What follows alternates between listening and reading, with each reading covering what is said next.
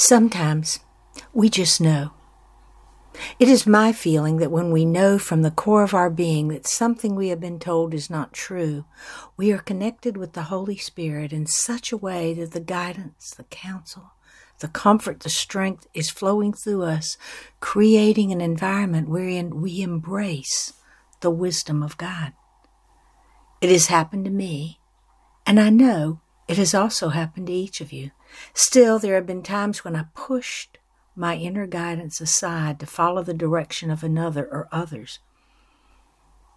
And they need not be individuals looking to do harm. The advice most often will come from those intending to serve us well by offering their knowledge or sharing their experience. And this is when we must turn our ears inward and listen to the voice whispering from within. That guidance coming from within is specifically for each of us, and when followed, sets all things straight for us.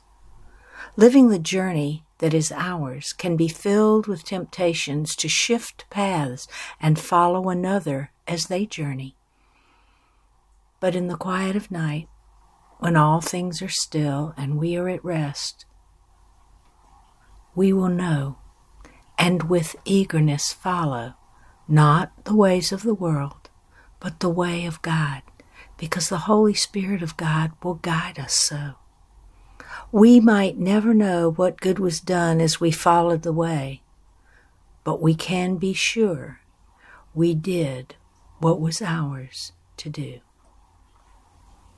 On this seventh day of Christmas, 2023, the reading I have chosen is from Matthew 2, verse 9. After they had heard the king, they went on their way, and the star they had seen when it rose went ahead of them until it stopped over the place where the child was.